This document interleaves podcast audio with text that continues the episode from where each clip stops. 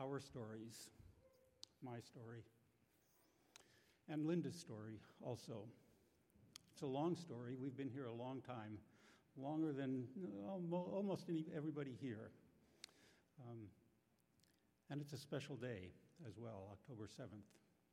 40 years ago, we were married, our anniversary. So 1985, I think, uh, as best as I can figure out, is when we first came to the church.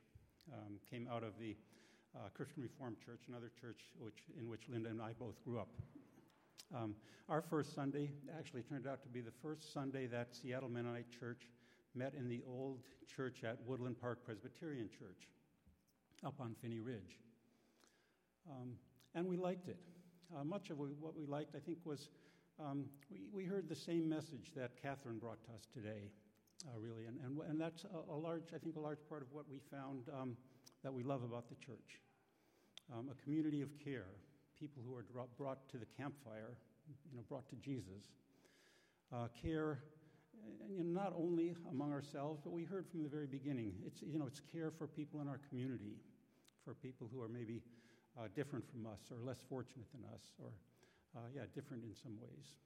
Um, that's really what, what we're about, what we saw at the church uh, when we first joined. Um, the bit about boundaries. Uh, I guess what I like about boundaries is that there shouldn't be any boundaries. I believe in no boundaries. And we saw that at the church too, that you know, there really aren't boundaries. Anybody who comes is welcome. And that's, that's really wonderful. Uh, I think that, in, in a way, means for us what Jesus is about. Um, And I like the part too. I think this is part of what we saw and what we believe that the boundaries, to the extent that there are boundaries there, the boundaries are there to protect uh, the powerless, uh, protect those who, who need help and care. Um, that we heard, Steve Ratzlaff was the pastor at the time um, who, who, you know, in some ways brought us into the church. Uh, I think Steve lived out that message as well. Uh, and uh, one thing I remember Michael Bade was actually just pointing out uh, before church here uh, early after we joined. Michael and, and, Lisa joined about the same time we did. Uh, shortly after, we came to church one Sunday, and Steve wasn't there. He was in jail because of civil disobedience, standing up for homeless, for the powerless. Uh, that was also important. Uh, you know, we'd never been in a church before where the minister had gone to jail. So that, and also I think um, you know, incorporated into, into our lives, into my life. At the time when we joined, I was working for one of the big law firms downtown doing corporate law, which was okay, but uh, really the message is, um, you know, not just coming to church on Sunday and hearing the Ten Commandments and then going out on Monday through Saturday living the morals of the marketplace. You know, that's not really what following Jesus is about. And that's what we heard. Uh, so, after, I think, 1987, actually, is when I bailed out of the law firm and started doing my immigration work, uh, which is where I've stayed ever since. Uh, and that, I think, was important, uh, a way, in some small way, to live out this idea that, um, you know, Monday through Saturday, uh, what you do is, is try to help the powerless. Um, and, and not just help, I mean, it's not a one way street, of course, it's, it's learning also from, from other people in the community uh, which was a message we heard and, and we tried, tried in our own small way to live out. Um, is about 19, I'm not sure the date, 1992 or 1993, when we moved from Woodland Park Presbyterian Church to this facility, the old Lake City Way Theater.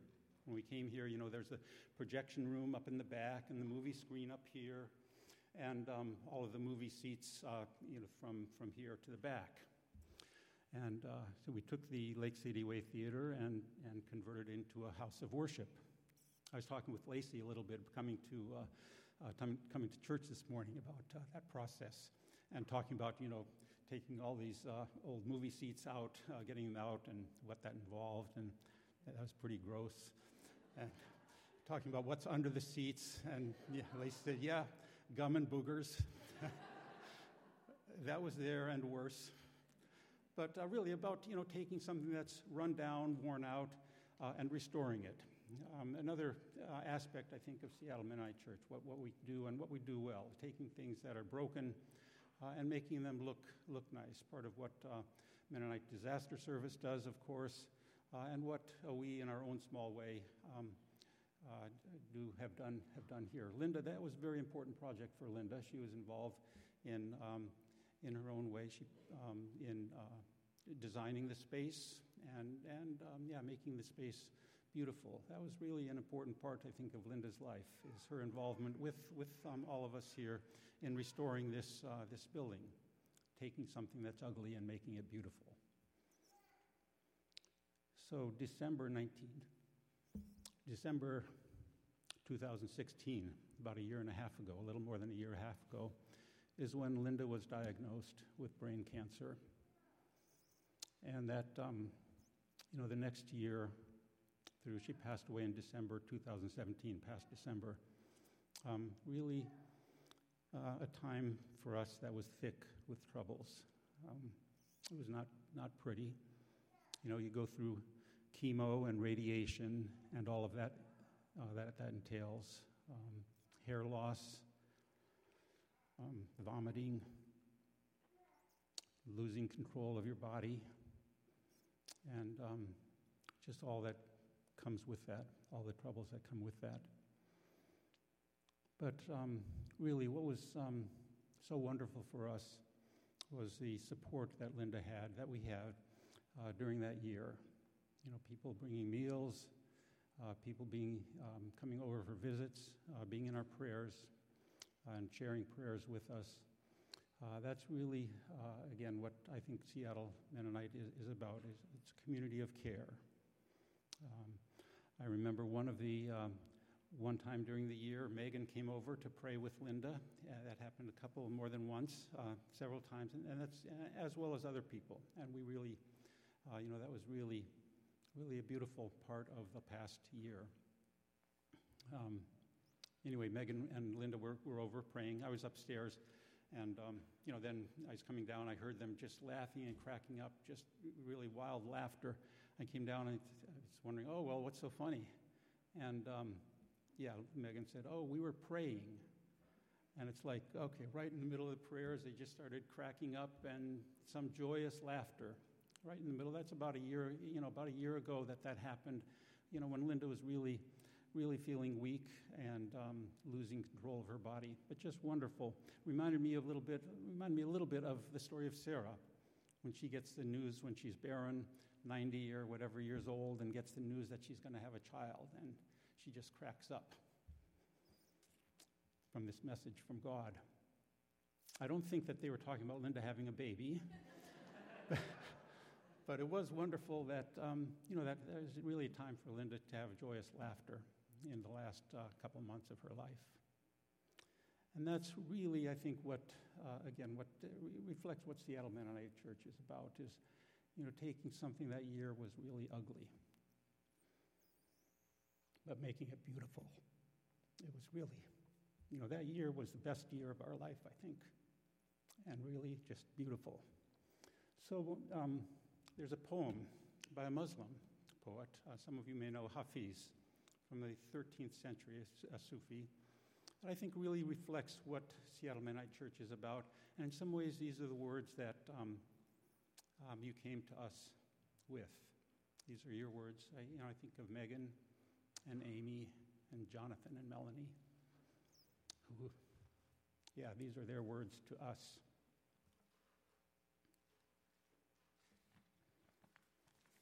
that came to Linda and me, that I think to all in our congregation and in our community as well, people here and people outside of this physical space.